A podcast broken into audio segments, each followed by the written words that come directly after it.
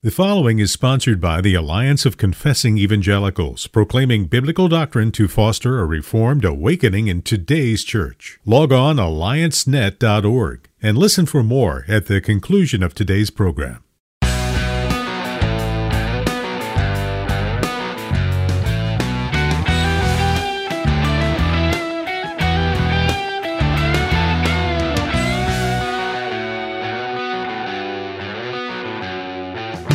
Welcome to Mortification of Spin, a casual conversation about things that count with Carl Trueman and Todd Pruitt.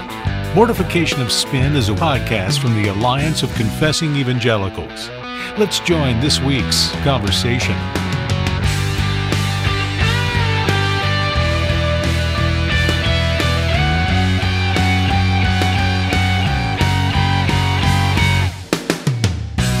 You are listening to Mortification of Spin. My name is Todd Pruitt. I'm the pastor of Covenant Presbyterian Church in Harrisonburg, Virginia, and I'm joined as always by Carl Trueman, who is professor at Grove City College in Western Pennsylvania.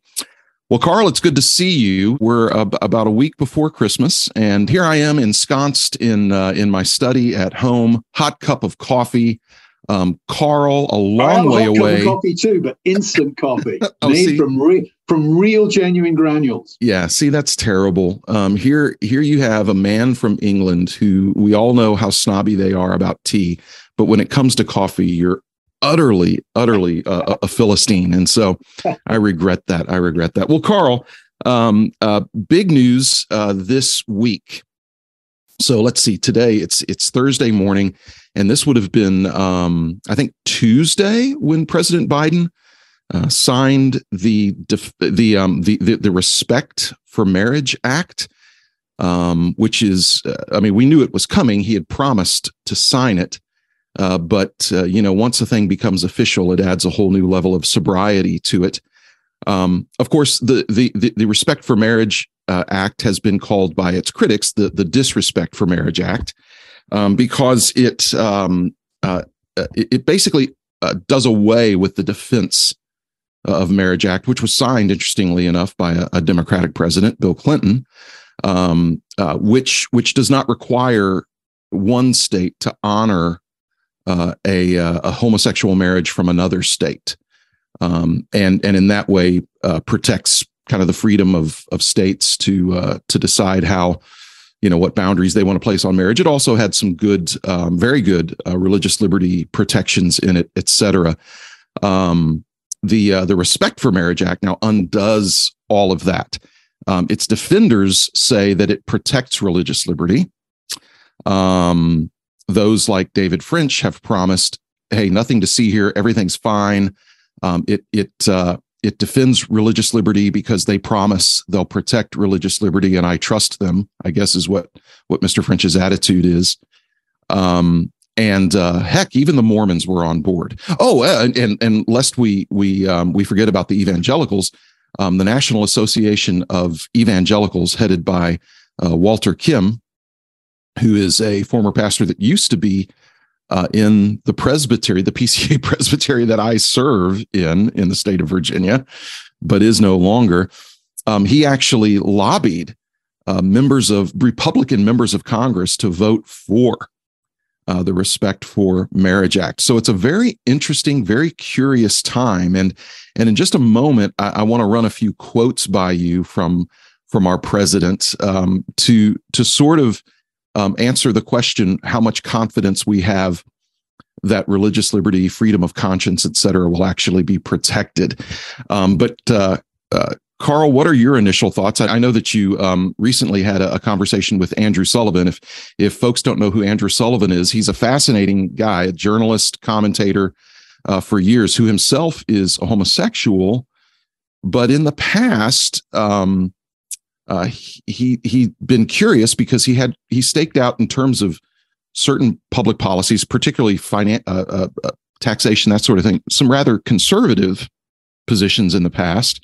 Um, uh, uh, you'll find critics of him on both the left and the right, but he has been a champion of homosexual marriage, um, gay marriage, etc. I know. So I know that you've been talking about this just recently with someone as as well known on the subject as Andrew Sullivan. But but what are your initial thoughts about um, uh, uh, uh, about this uh, Respect for Marriage Act now becoming law uh, in the United States? Yeah, I mean it's interesting. On one level, it doesn't make a whole lot of difference, practically speaking. Mhm, It, mhm. It's a, it's a, I think, a preemptive act, if you Right. like, really designed to to head off further action, overturning of precedents by the Supreme Court. So, Right. in terms of what immediately happens, not much Right. changes at this point. Right, right. No, know- nobody's going to wake up this morning and uh, and notice any kind of a noticeable change across the No, cultural no. landscape. Yeah, No, and in my discussion with Andrew Sullivan, his take seemed to me, and I hope I'm not misrepresenting him, seemed to be, look, it's it's just firming up what we have already. The Defense of Marriage Act, of course, uh, in the Supreme Court case, uh, uh, United States v. Windsor 2013, that was the moment when the Obama administration decided not to defend the. Defense of Marriage Act. So the Defense of Marriage Act effectively was dead in the water practically at that Yeah. point, but Yeah. it remains on the books. So it's essentially uh, uh, an attempt to to bolster the the status quo. I think there are a couple of ways one could think about it from a, a, a Christian perspective. One, I I don't agree, but I find it to be a reasonable argument that we've lost on this one Mhm. we need to try to get the best we can. This law includes certain religious liberty protections. And if this is the best we're going to get, then then let's back it. I, I don't agree with that, but I think that's a not unreasonable and not unfaithful position for a Christian to hold because I think that we do that all the time in politics. It's always Trev. What's worried me is that those who uh, Christian leaders, not least, of course, uh, David French, who've who've used language of justice, etc., about Yeah. this law. And I think at that point, you're moving out of the realm of uh, realistic pragmatism into a, a sort of aspirational thing. So I think that's a problem. Secondly, uh, I think that the religious liberties protections in the Act are not strong. If you read them, uh, they they're really all to do with religious institutions Right. the the protection of individuals is not strong there. It's not going to help Right. the individual uh, secular uh, Christian businessman going about his business. There, there doesn't Right. seem to be anything there for him, uh, nor for the individual Christian who wants to allow their faith to to shape how they operate in the secular, the, the public square. Yeah. Um, Well, Thirdly, I, I think you yeah. also see just one last thing Yeah, yeah. a certain incoherence as well. And there's, there's this, this beautifully nonsensical statement about how nothing in this bill should be seen to sort of legitimate polygamy, etc., cetera, et cetera. Right. Well, for me, the, the question is, why not? Right. Uh, what, what makes the number two sacrosanct when the distinction between biological male and female is no longer sacrosanct? Why can't you have three guys and four girls? Mhm. seven women and, and six men Right. becoming a single marriage and raising children. Now, I, I don't think that's where we're going to go in the next month or two. But really, there, the I think that that's the poker tell that tells me this is all about, you know, marriage has become a function of what public taste will tolerate or promote. Mhm. It's no longer at the political level a principial issue of Right. any kind. Yeah, and uh, of course, you and I both know, without naming any names, but you and I both know people whose we know people who have experienced pressure put upon them professionally because of their individually held beliefs on the issues of marriage and homosexuality. You know, this is affecting Christian individuals, people in my church. Um, I, I have members of my church that are being represented represented right now by the Alliance Defending Freedom in a lawsuit that has gained national attention right here in Harrisonburg, Virginia, on um, public school policies um, that that put Christian teachers and parents both in very very difficult positions um, in terms of having to compromise their conscience, their freedom of speech, and their liberty to hold to what Christians have always held to. Um, this is what's going on, and and and you know my job's not going to be threatened. I'm a pastor of a PCA church. My job's not going to be threatened for this, but I have people that I serve in my church who currently see writing on the wall on this issue, and so sort of the the kind of dismissive attitude of the David French and, and others um, I, I, you know, it makes me wonder: Do you know any Christians out there that are that just have you know that have jobs in out there in the world and aren't well-paid columnists? I mean, do you know anybody like this? Yeah, I think that's a good point. Uh, the, the, on the ground, this stuff is is beginning to have real impact. And I was, you know, it's it's five years since I was a pastor. Mm-hmm. Uh, I was seeing it five years ago in right. my congregation, and I've certainly noticed it uh, in, as you mentioned, people uh, pretty close to me have come under a significant right. pressure on this front. I think what we're seeing is that the the conditions for being a functioning member of society yes increasingly coming to include affirmation of moral positions that, that Christians simply can't go along with and remain faithful Christians.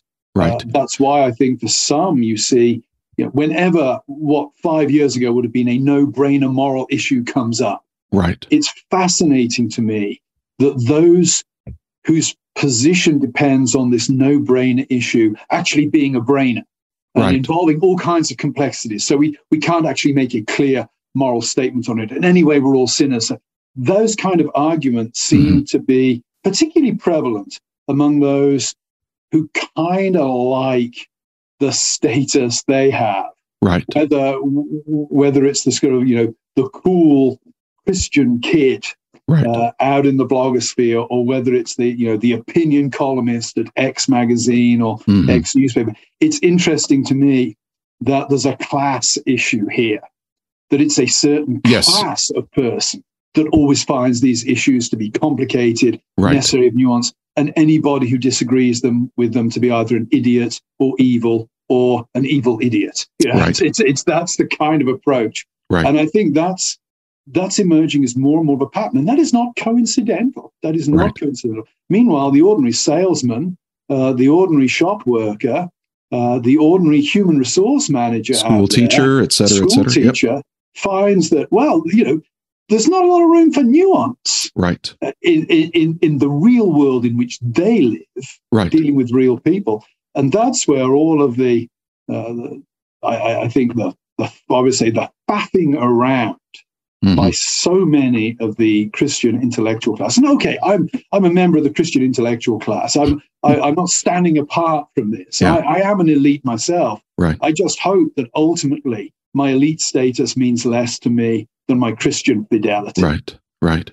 Well, it's interesting as we think about the implications of the Respect for Marriage Act in terms of um, uh, its uh, uh, its ability to protect uh, freedom of conscience and religious liberty.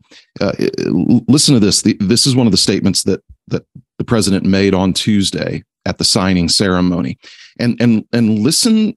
You know, I would, I would have our hearers really listen to what impact they they believe this has on the public consciousness of those who believe what Christians have always believed. But Biden said this quote, this law and the love it defends. First of all, I mean, can I just say? I mean, that that that's such sentimental. Uh, uh, uh channeling, channeling his inner Bono. Maybe the, Bono the, the love it defends. I don't it has want a Bono level of rigor to it. I, I don't want. I don't want the president of the United States to to even have that statement in his lexicon about anything. Anyway, this law and the love it defends strikes a blow against hate in all its forms. And that's why this law matters to every single American, no matter who you are or who you love. He goes yeah. on. Well, this that, be, just comment on that, Todd. I think yeah. that's that tracks exactly with the Supreme Court judgment in yeah. uh, United States v. Windsor. Mm. 2013, which which essentially said the only reason for objecting to same-sex uh, right. marriage unions is is bigotry. Bigotry, you know, hate. yeah. It, it's one thing to say somebody's wrong, it's another thing to say they're bigoted. You know, yep. I might say, you know, so and so's wrong about marriage. Mm-hmm. But to, to imply that they're wrong about marriage because they're bigoted and hateful, right. it's right. a very different thing. Yeah, and I would say hundreds, of years of religious thinking on this issue that pointed in one direction. It's not irrational to hold on to that for yes. reasons other than hate. Yes. The, when, when the leader of the free world, the president, the head of the executive branch of the government, which is in charge of enforcing laws, putting, you know, over the Justice Department, et cetera, says that if you believe what Christians have always believed, then you are a hater and a bigot. That's a little frightening. He goes on, he says, This shouldn't be about conservative or liberal, red or blue. Well, right. Yeah. No, this is about realizing. Now, this is interesting. He says, This is about realizing the promise of the Declaration of Independence, a promise rooted in, now, are you ready for this? He says, A promise rooted in sacred and secular beliefs a promise that we're all created equal. That's so, why you. That's why you guys should have stayed with the UK. you know, you know when, when you engage in a rebellion in clear contradiction of Romans 13, this is where it gets you, man. This is where it gets you. I guess so. I guess so. a nation born in rebellion can bring forth no good. Mm-hmm, mm-hmm. But but there you go. I mean, the president of the United States just said, "Listen, um, yeah. what if if you're a Christian who believes what Christians have always believed?" This this act is a blow against your hatred. And and what is more, you know, he goes on to say, "Hey, listen, um, uh, homosexual marriage. You know, this is about our quote sacred beliefs. You know, um, so so he'll employ uh, the language of holiness um, to yeah. uh, to defend this. It is it is very interesting because if if if i say hey listen christians this has you know no impact on your freedom of conscience or religious liberty whatsoever and then proceed to say that um, only bigots and and haters um, and non-sacred people I, would think what you think hmm. i mean i was i was being interviewed by andrew sullivan at the very moment this act was being signed and yeah. one of the things i appreciated actually about my engagement with andrew sullivan was he clearly disagreed with me right but he he treated me as somebody I thought of good faith. Right. Yeah, I, I think he he saw me as seriously misguided, but not driven by hatred, and yeah. that actually shapes his understanding of this bill. His understanding yeah. of this bill is it's it's just giving us protections. Right. It's it's it's not about taking anybody down. I don't want to take anybody down. And, and Andrew's been on, on record as saying that. You know, we, we got gay marriage not to put cake bakers out of business. That right. that wasn't the game and and I believe and I believe that he means that. Yeah, but he's not representative, I think, of, exactly of what's going on. He's yeah. a kind of, you know, you read you read his stuff on gay marriage, and it's gay people want to be part of this conservative institution in order to to give us stability. Mm-hmm. That's not what's going on here. No, yeah, this and, is about negation. Exactly. Andrew Sullivan is not the Attorney General of the state of Colorado, no. for instance. No um, and and this has clear, as we've already seen, you know, states have used uh, their position to actually bankrupt uh, small business owners um, over this issue. Now we we've talked a little bit about you know the nature of marriage itself because something else that the president said um, uh, uh kind of begs for us to ask a few questions about what marriage actually is because you do have to get around to this point is that Christians actually have an opinion based upon God's word about what marriage is, just as those who deny what the scriptures say have an opinion what marriage is. Now, Biden said this. He said, quote, the good news is that as more and more Americans come to understand what this is all about is a simple proposition. Who do you love? He goes on, and will you be loyal to the person you love? And that's what people are finding out. It's what all marriages at their root are about whether they're marriages of lesbians or gay men or heterosexuals. What, what, what happens if I love? What happens if I love three persons? Exactly. Because this act actually stops me from being married to three persons. Yep. yep. So and I actually think this act is enforcing hate. Yeah. Uh, well, you know, and, and we know that that's going to be the yeah. argument that, that that comes. If, and if I was if I was a lawyer, as soon as this sure. act was signed, I'd have called, found somebody in the Restorationist Latter Day Saints, Yep. Uh, uh, and say, okay, I think we've got a lawsuit here. Absolutely. Let's, let's, let's go for this and let's see where we can get yep. on this one because frankly, why why pick on uh, polygamists? Exactly. Well, and and again, where and it's not just President Biden, but it's it's other political leaders who have supported this. You know, to to to say that that all this comes down to quote this quote simple proposition who do you love Yeah. again well, what if i love three people or what if i'm an adult man and i love a 14 year old Well, this I is why, yeah. I mean, I mean, y- y- you know, I mean, he offers no qualifications for this whatsoever, and and, and nor do any of the of, of the advocates I've heard. Although they keep saying the same thing, this is about who you love. This is about who you love. And I want to say, hold it. You either believe that or you don't believe that. If you really believed that, Yeah. you would be going after age of consent laws. You would be going after uh, laws against polygamy. If you really believe that this is only about who do you love, you would remove all of those other barriers. Yeah. Well, I think this goes to, you know, ironically, Sigmund Freud is helpful here. You know, Freud at, at one point makes this uh, argument about, you know, uh, a man who kisses a pretty girl's lips uh, feels no disgust. Uh, Hmm. But if he found out he'd used her toothbrush, he'd be kind of revolted. and he's Freud's making the point there, I suppose, that that social moral codes are kind of arbitrary. Yeah. Uh, and that I think is is where we are uh, without any objective grounding.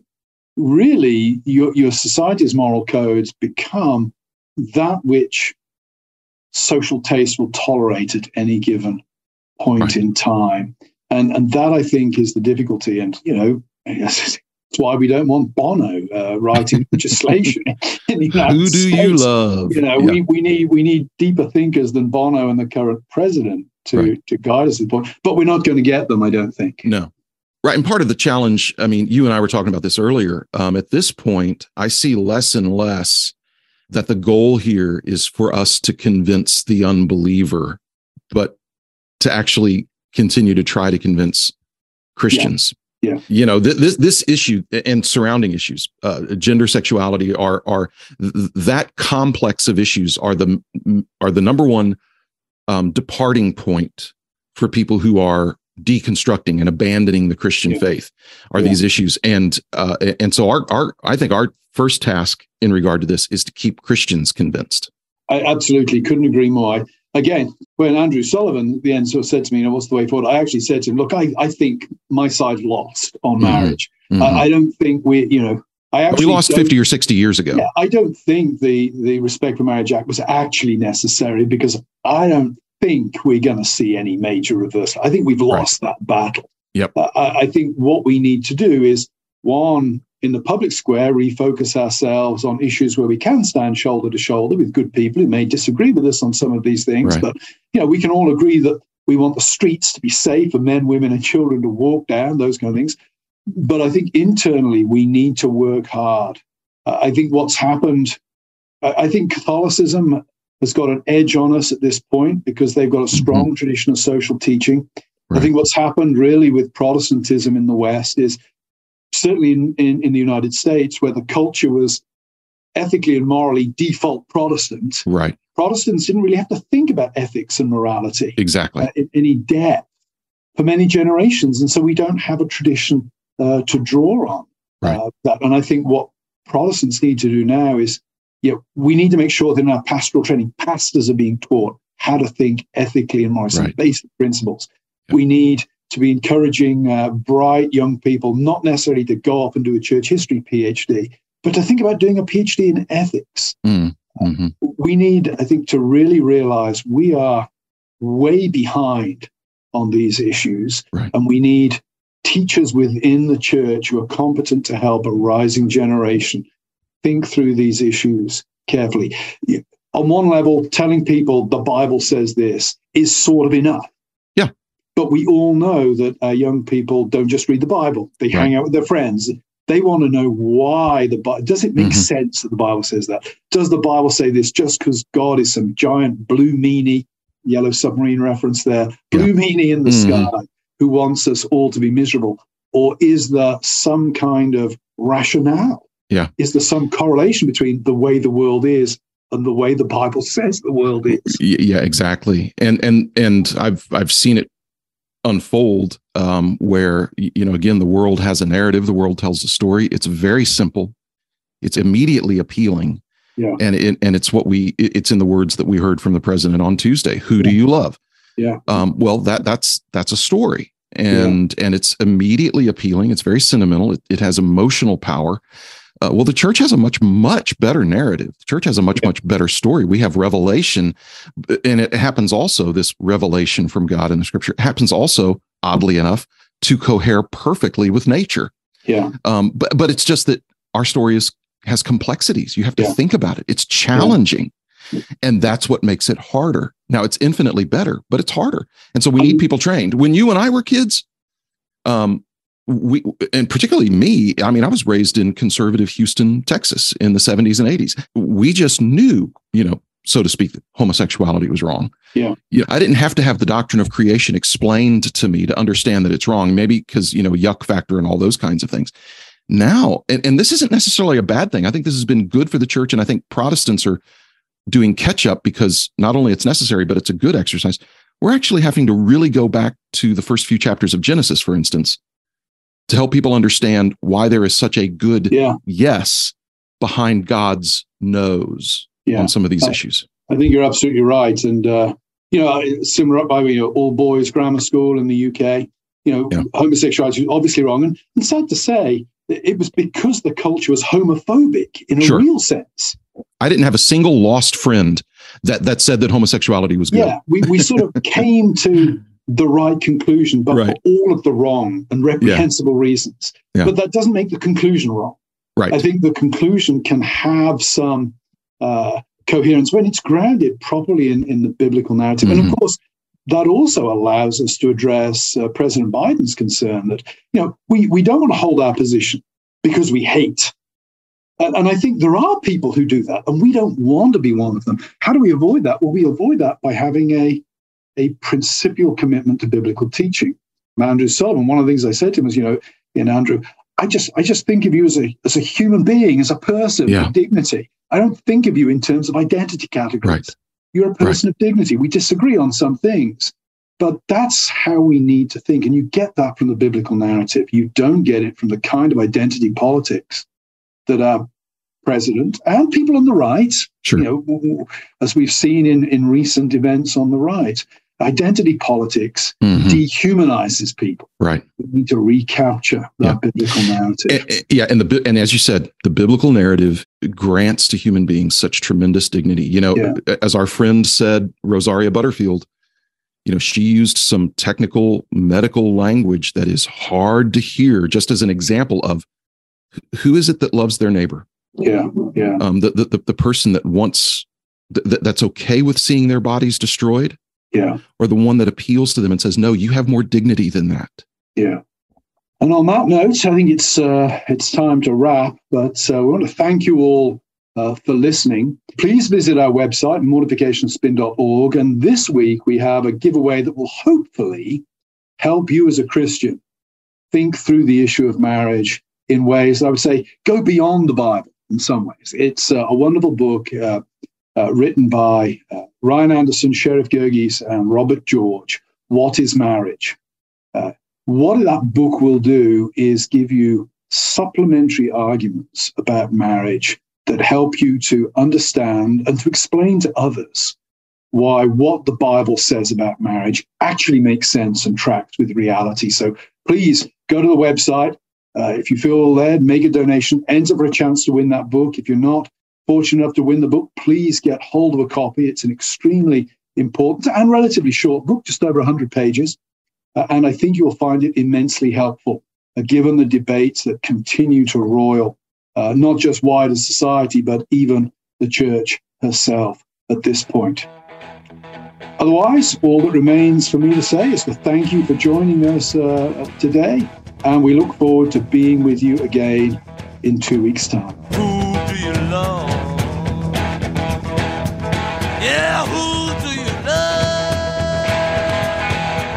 Thanks for listening to Mortification of Spin, a podcast of the Alliance of Confessing Evangelicals.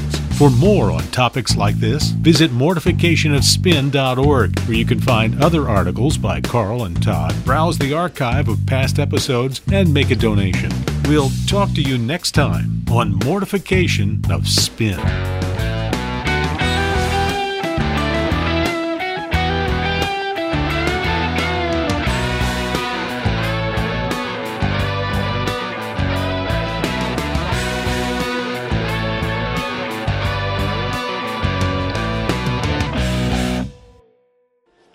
There's anything wrong with that. The Alliance of Confessing Evangelicals is thankful for your support. The Alliance is a coalition of Christians with a passion for the truth of God's Word, upholding biblical doctrine, sharing the gospel, and equipping Christians with trustworthy teaching through broadcasts, publishing, and events. Your generous gifts enable the Alliance to share the message of ultimate hope, which originates not in man, but in what God has done for us in Christ Jesus. As we approach year end, we need your assistance to raise the funding necessary to finish the year strong and reach even more people in the year ahead. Please join us and help underwrite this teaching and encouraging ministry. Visit alliancenet.org/donate to make a gift online. That's alliancenet.org/donate or call 1-800-488-1888. Please consider sending a gift now when the need is so great. Thank you